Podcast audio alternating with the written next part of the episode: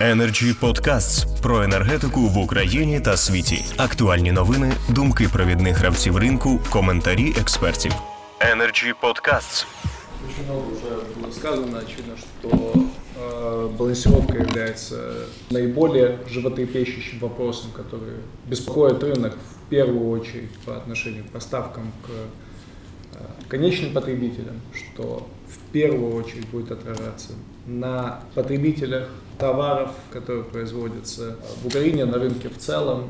И э, этот механизм должен быть регулирован, он не должен быть сверхмаржинальным, он не должен быть настолько существенной разницей маржинальных цен, э, абсолютно очевидно. И до его регулирования, как отлично презюмировал Сергей, подходить к вопросу о плате за нейтральность также преждевременно. Э, Сам механизм э, расчета платы за нейтральность, помимо результата работы оператора с э, балансирующим рынком, он должен быть понятен.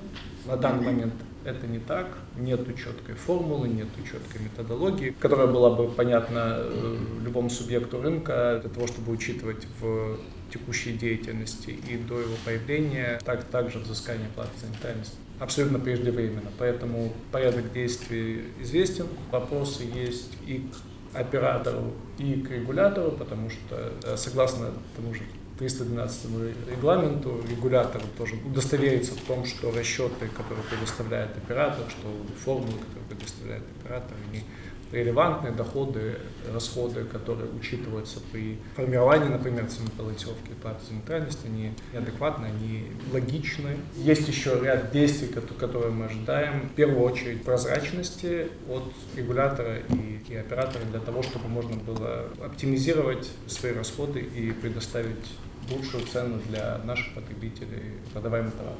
Energy Club. Пряма комунікація енергії.